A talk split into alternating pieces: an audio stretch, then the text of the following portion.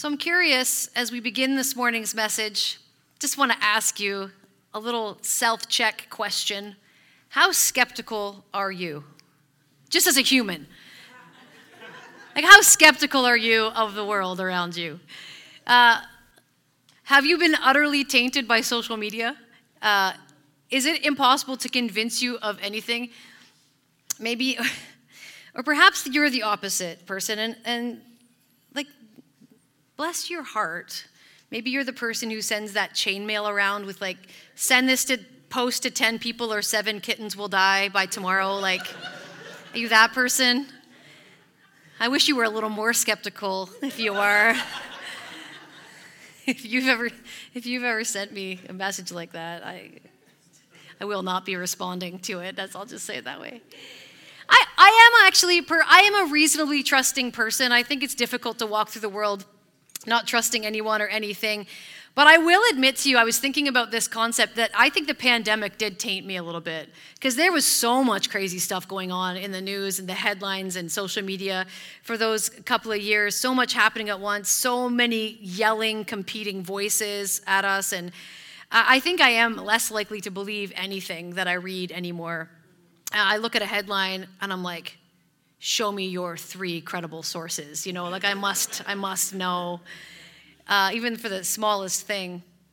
Uh, but I, I mean, the truth of the matter is, this is the world we live in for sure. But this has always been true. As long as there have been humans, there have been scammers. That's just facts. Like from the beginning, there have been scammers.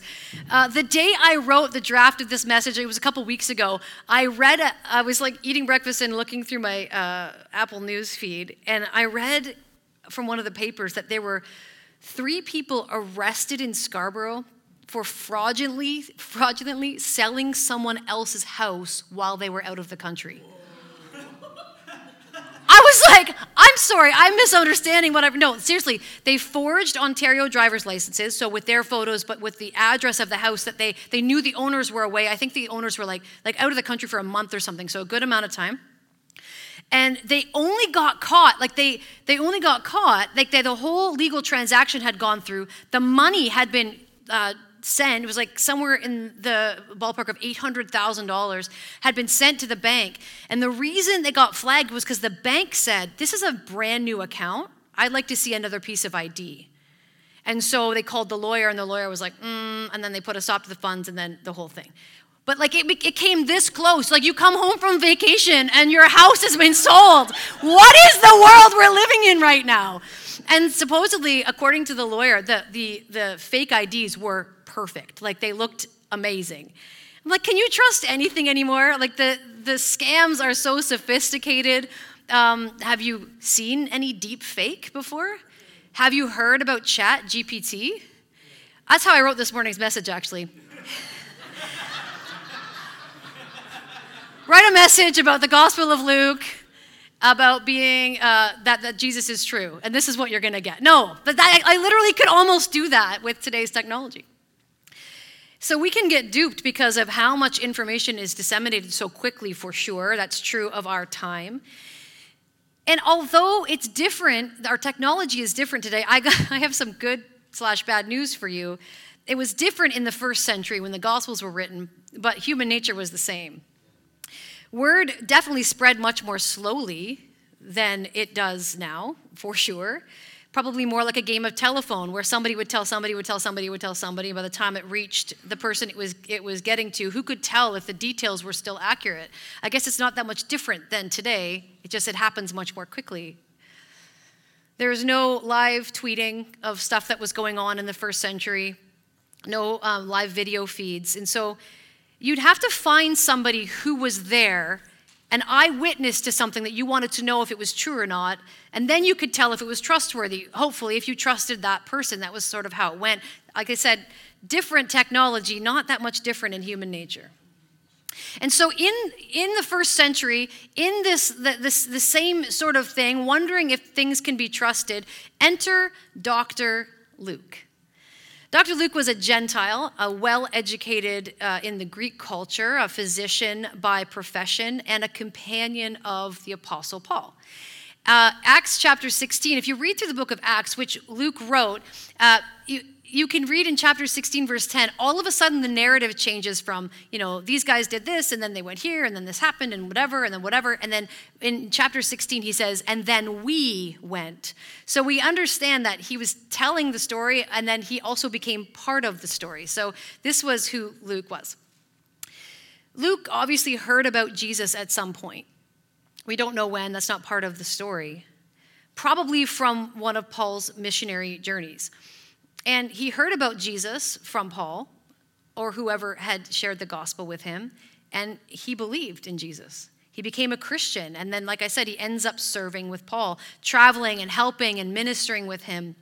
And by all accounts, every time he's mentioned in the scriptures, he is talked about as though he's well loved and well respected. And certainly, I, I would only assume that Luke's faith was genuine. His curiosity about the origin of his faith was clearly very strong. Luke wasn't a Jew, so uh, there, there was lots about that that he, he would want to know. And a lot of his Christian friends weren't Jews either.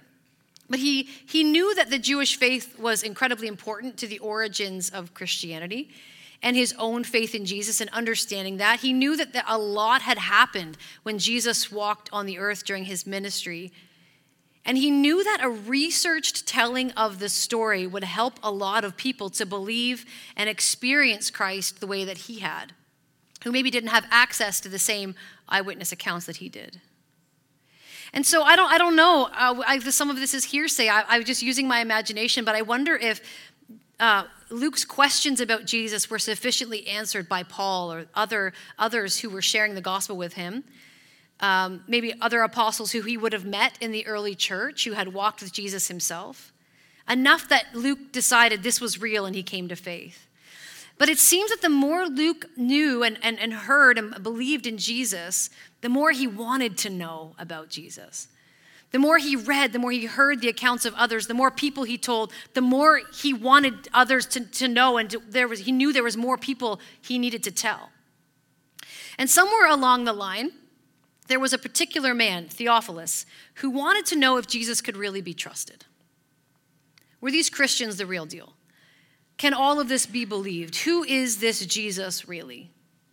And so, in your Bible, you have two volumes written by Dr. Luke, Luke and Acts, which are separated in your Bible by uh, the Gospel of John for reasons that are you can look up. That'll be your little Google search for the day. Why is John between Luke and Acts, even though they're two volumes by the same author?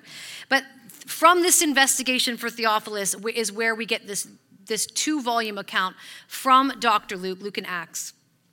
And in case you're wondering, like you're looking for Bible trivia today, if you said, who wrote like who wrote the most words in the new testament you might be tempted to say paul because so many of the letters were written by him. So there's a lot of books that were uh, attributed to paul but actually luke wrote the most words just between those two books. Two very big volumes of research that he did. So let's take a look at the introduction to both luke and acts. So turn in your bibles to luke chapter 1 of course you can load up the YouVersion bible app under More and then Events, and you can follow along. These are loaded for you there already, also be on the screen for you. Luke chapter 1, let's read the first four verses, and you'll see in the NIV it's already called. I'm just looking to see if you're ready. It's called Introduction. Okay, here we go. Luke says this Many have undertaken to draw up an account of the things that have been fulfilled among us, just as they were handed down to us by those who from the first were eyewitnesses and servants of the word.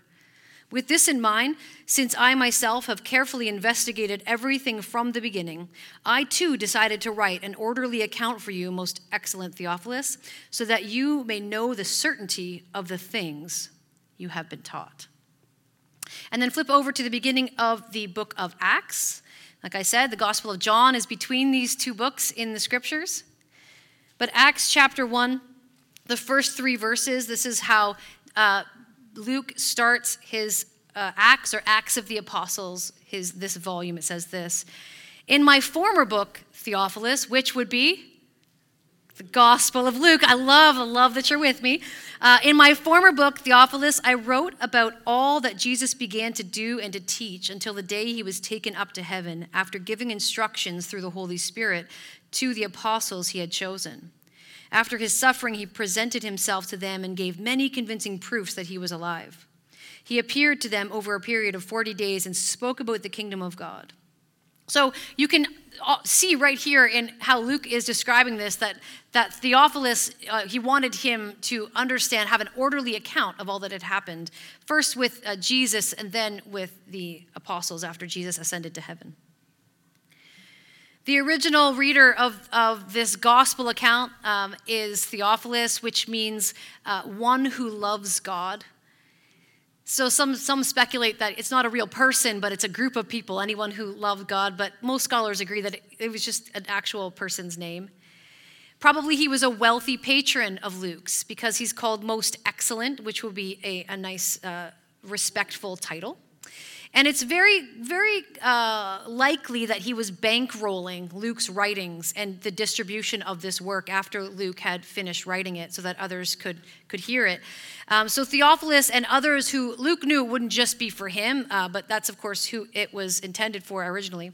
Luke knew that um, that others would read it. And it seems by the way he describes things in his gospel that he's not writing to a group of people who were in Israel because he, he does a lot of work to describe uh, different scenes, different places in the narrative, as though somebody who hadn't, who wouldn't automatically know uh, where, where he was talking about. They probably were unfamiliar with Jerusalem, etc. And Luke's purpose in his gospel account seems to be to show Gentile Christians, of, of which he was one, to show them that their place in God's kingdom was based on the teaching of Jesus. And in case you don't know, a Gentile is simply anyone who's not Jewish, so probably most of us in this room. He wanted them to know that, that Jesus' teaching was not just for the Jews. He wanted them to know that, that their ability to believe in Christ and to receive the same salvation that had come to the Jews was legitimate. It wasn't speculative, it wasn't wishful thinking. And specifically, of course, he says he wants to instruct Theophilus and to strengthen the faith of anyone who is going to read this account of Jesus.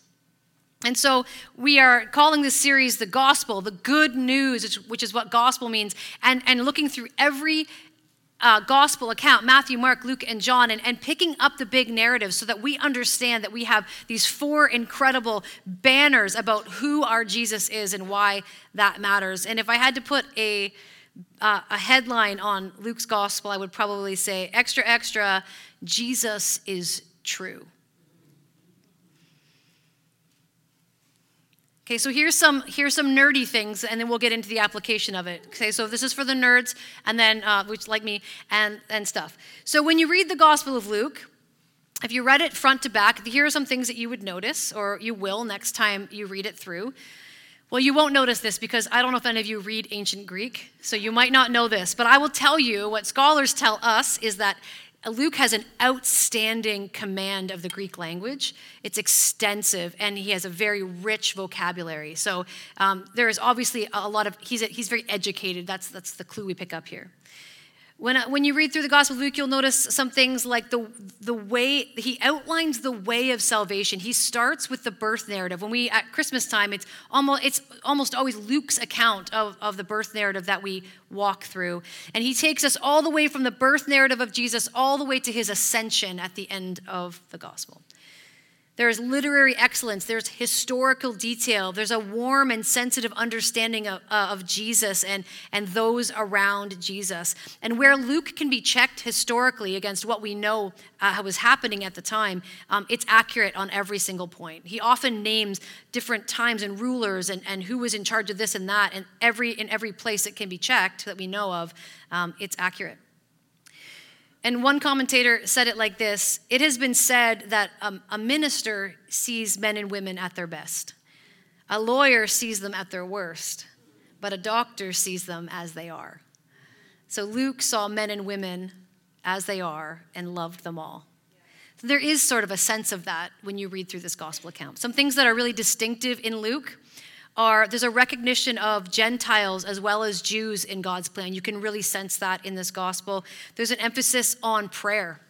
you, you read this quite a lot, especially before important occasions. Luke is recording prayer. There is joy in the announcement of good news. This happens a lot. The, the emphasis on praising God is all through this gospel.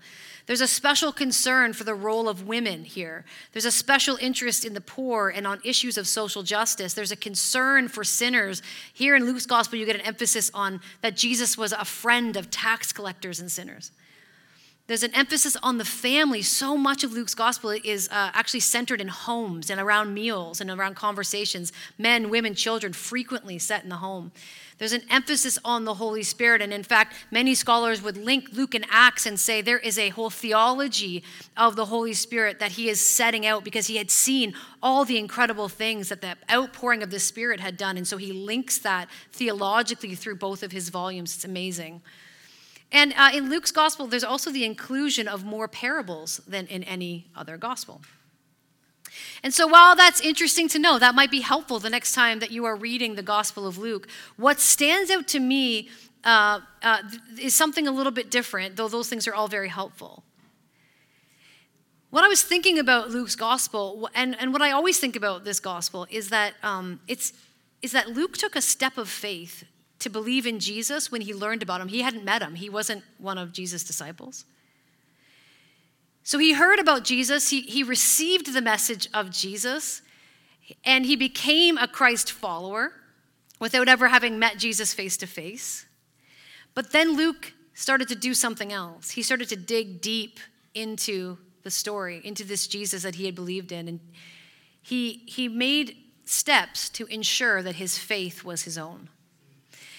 And even more than that, he, he used um, his personal study of who Jesus was and what he taught to lead others to the same truth. And that's why it seems to me that the headline, uh, one of the headlines, I mean, you could, you could break this gospel up in different ways, but one of the headlines that's really strong here in this gospel is that Jesus is true because he's discovering it for himself and he's wanting to make sure that everybody knows the same good news as he does. It's like he's saying, I've looked into it, I've asked the people themselves, and this gospel can be trusted. It really is true. And this challenges me because when I look at my life and the story of my faith in Christ, how much have I, with full gratitude, inherited from my Christian upbringing? And how much have I internalized and am ready to share with others because of the life transformation that I've experienced myself? I want to challenge myself when I hear Luke doing that as well. Like, that's literally the reason he's writing this account. Luke was not satisfied with anyone else's story of Christ. And, and we're not sure of the timing of this gospel, but certainly some of these accounts were already floating around in the early church. It's probably true, as Pastor Aaron mentioned last week, that Mark's gospel was written first. And so there was already some accounts floating around out there. And they would have been good and, and helpful and all of those things. But for Luke, he really wanted to know for himself. He had to have his own story about Jesus. He wanted a real relationship with Jesus and not, not a, a second-hand one. Because there is really no such thing as a second-hand relationship, is there? It's not really a thing. I can call that person my friend because I know their friend. That's not a thing that we can do. It was a personal discovery, and I love that about this gospel. Luke had to rediscover Jesus Christ for himself. Even though he had met him spiritually, he then wanted to know everything he could know about him. So we certainly consider this gospel to be the inspired word of God. It has passed rigorous testing to be in our canon of scripture today. But Luke's gospel um, does, like we just read, do something interesting by affirming that he put it together um, by mo- the most careful historical research. And this matters, friends. This matters because it's a yes and. It's a yes and that I, I want you to pick up on this morning. Because studying in our spiritual lives is not anti spiritual. It doesn't quench the supernatural if we learn and dig in and grow. Study in our faith is intended to be part of the process. It's not faithless to dig in and to study and to ask questions and to, to root things out. It's faithful to your faith in Christ. And I want you to understand that in case you didn't know that or in case you've heard something different. Matthew 7 7, Jesus says, Seek and you will find. Seek and you will find. In John 4 24, he's talking to the Samaritan woman and he says, God is spirit and his worshipers must worship in the spirit and in truth. There's a call for us to not just uh, believe, though that's the beginning stages, but then to say, I want to worship God in truth. I want to know him. I want it to be so deep inside of me. And that's part of the, the walking out and working out of your faith. As one commentator said, God's inspiration does not come to those who sit with folded hands and lazy minds and only wait, but to those who think and seek and search. True inspiration comes when the searching mind joins with the revealing spirit of God. I will tell you that this is true. Period. that's the end of my that's the end of my quote. This is like this is the great privilege of my life as your pastor that I get to do this. And I'll tell you what it's like to study for messages.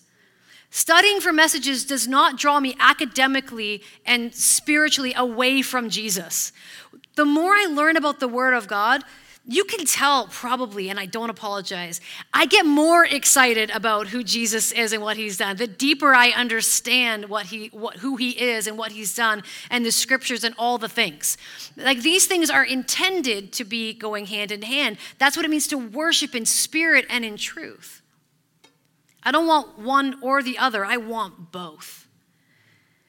And I cannot tell you how often I have put together a sermon series, uh, you know, we, which we do uh, pretty far ahead of time. And I go to study for a particular message, and I think it's going to be a, a certain thing. And then I write it and it's a very different thing because as I studied the scripture, I realized I was wrong. so, or I was just kind of off course, or I needed my, my theology corrected, or the Holy Spirit said to me, that, that was a good idea. Let me tell you what the church needs actually to hear about, or whatever. And so that's what the Spirit and truth to me looks like together. It's an incredible process. Your personal experience, I, I hope I don't have to tell you this. Your personal experience with Christ super duper matters, but it is not the standard of absolute truth in the world. I hope that you don't think that. I love that you're experiencing the Spirit, but the absolute standard of truth in the world is the Scriptures. And these things line up with the Scriptures. And so the, the point here is that unless you've tested this out in your own life and truly lived out your personal faith in Christ, you can't really know the good news that we're talking about as gospel truth. If it's just an experience to you, uh, maybe like a feeling to you, or like your faith is like something that seems like a good idea or that you inherited from someone else, it's never going to be able to stand any kind of test. But I promise you that as you work out your faith and as you worship in truth as well as spirit, that these things just Oh, we were praying about this yesterday. What did what did Ben say? You're standing on the solid rock. Like there's just like this sense, or like somebody else was talking about it. We had a leadership day yesterday. I was talking about it like taking your roots and going deeper. Like you can't be moved, you know? Can't be moved from the truth. It's good. Someone else's experience of trust in Jesus is not going to work for you. You know this, right? Yeah, okay. Just double checking. So, the first question that the Gospel of Luke presents to me is Are you worshiping in spirit and in truth? Are you seeking and finding the revelation of Jesus for yourself? No one can do that for you. The first step in a relationship with Christ, sometimes people do, do a lot of research and they do a lot of study before they, they put their faith in Christ. That's cool. Some people take a step of faith first and then they, they walk it out later, and that's cool too. There's different ways to come to Christ. We know that we all have different stories. But you do need to have both. The gospel writers, uh, the, the, the, second part of that, so that's the first challenge, of course, but the second part um, is, is simply that your understanding of the gospel, your deepening of your faith, your, your um, understanding of the good news, your own study, your own worship in spirit and truth cannot stay there because it's not having an effect on you unless you realize that the gospel matters for more than just you. The gospel writers were actually known as, um, all four of them, known as the evangelists. So if you're reading a commentary in, about Matthew, Mark, Luke, or John, or they're referring to the gospels, the commentators will use um, the word evangelist as an interchangeable noun for Matthew, Mark, Luke, or John. So they'll call them, uh, they'll say, and I think because they get tired of using their, their first name all the time, so they'll say things like, the evangelist points out, that, you know, you're reading a commentary on the book of Mark or whatever. The evangelist then points out that, or brings attention to. Uh, and the, the word evangelist matters because uh, it means a person who proclaims good news. That's why they're called gospels. They're written by evangelists, people who are proclaiming good news. And they all do this. All four gospels do this beautifully. But Luke, in his account, is so explicit about it that he put it into his intro about what he intended for this work. And you can't miss the point here, which is why we're bringing it up in this particular gospel. He wrote for Theophilus, like we know. He had to proclaim the good news to Theophilus and to anyone who might get their hands on his account of Jesus and his ministry, not to mention, of course, the Acts of the Apostles and that whole volume after Jesus' ascension. He wanted people to know the things that he knew. He was bursting with good news. He had done the research, he had talked to the eyewitnesses, he had gone, I don't know how far he had to travel or how he put it together or how he decided what to include. I'm sure there was way, it's like every sermon, right, Pastor Aaron, Pastor Ethan? There's way more notes than you can ever fit in the time you have. But he deciding what that was going to be like, and he was bursting with the good news. He had believed in Jesus. He had been transformed by Christ. It's obvious in his life and ministry. And he had also searched and found evidence all around him for the legitimacy of his experience with Christ. And from that point, it, he just, it had to be shared. It had to go out from him somewhere else. And I am challenged to have a faith like Luke's. Experienced supernaturally, which it has to be. It's a, it's, an, it's a transformative act of the Spirit. But then continually growing and learning bursting then to share the good news with others. And I, I'm challenged myself, and I'm going to challenge you with the question is that what my life and faith look like? People ask me a lot, actually, because I speak publicly, and most of you would rather die than stand here, yes? That's the big joke, right? Like the number one fear in the world is public speaking, and the number two is death should be spiders. I agree. Abs one. I actually, I think I would. Yeah, I'm less afraid of death. I mean, I'm going to be with Jesus either way. I would rather that than deal with spiders. Yes. Um, I actually legitimately feel that way. But anyway, so the joke, of course, is that you would rather be in the casket than giving the eulogy, right? That's how it goes. So people ask me a lot, like, how do you not get nervous? It's so hard. And I say, I get nervous every time. You guys are terrifying to me. You know, you know. You're like, oh, you're not really, no. But I get nervous every time, but here's the thing that changed in my life. I, uh, many years ago, I, I, felt like I can't live in a ball of nerves every time I have to get up in front of people because I know that's what God has called me to. And so I just changed my mindset, and I will tell anyone this. You have to just get so excited about the thing that you are talking about that it's stronger than how nervous you feel about saying it, or you're worried about saying something dumb. I just say something dumb almost every time, so I don't care anymore. It just happens. Like I say 5,000 words, one of them's gonna be stupid at least? So you just have to be so much more excited about, the, about, what, about what you've been studying and what the Lord has been revealing to you and what you have the opportunity to share with others than you are nervous about what might happen if you make a mistake. And that's how I that's how I've done this for years. I felt the same way when I was a worship leader. It was the same same thing. Uh, that I, I came to this conclusion a long time ago, and it has helped me. And I, I kind of feel like that's the call here in the Gospel of Luke to be so full of excitement about how this gospel is changing your life. And as you study it, and as your roots go deeper, and as you stand more solidly on the rock, it's like there's just nothing else you can do except to let that overflow in every part of your life. So, is that what my life and faith look like? I was thinking about how to wrap this up this morning. And I, it got, it got a, little, a little heavy in my study time. I won't, I won't lie to you because I started thinking about a couple of scriptures that make me nervous. Matthew 19 24 is where Jesus talks about the fact that it's easier for a camel to go through the eye of a needle than for me to enter the kingdom of heaven. Because I am a rich person. In the society we live in, we all are rich so many, like, like, like we have so many safety nets and we're so comfortable. And I, I, I'm worried about being the rich man.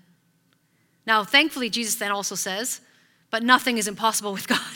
Thank you, Jesus. Okay right? We need that. We need that. Uh, but I'm worried about like my comfort in this life making me apathetic to it just just it's, it's just too easy to say nothing or to want to up you know upset the apple cart because everything's comfortable for me. I'm also worried about being the subject of Jesus' letter to the church in Laodicea in Revelation 3.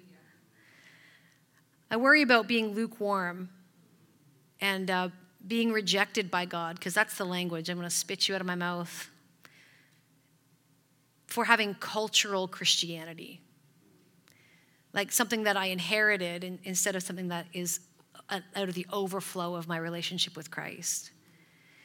I get nervous about that, that I'll, I'll miss an actual encounter with the living God because it's just more comfortable to do it the way I've always just done it or seen it or, you know, so I was feeling really challenged about those things.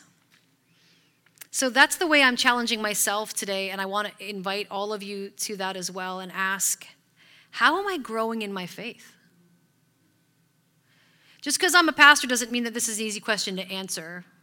I get to write sermons for my job, but that's not how, I mean, I do grow in my faith, but that's not, that, that's, if, if my whole spiritual life is revolved around what I'm going to bring here on Sunday morning, I'm already in trouble.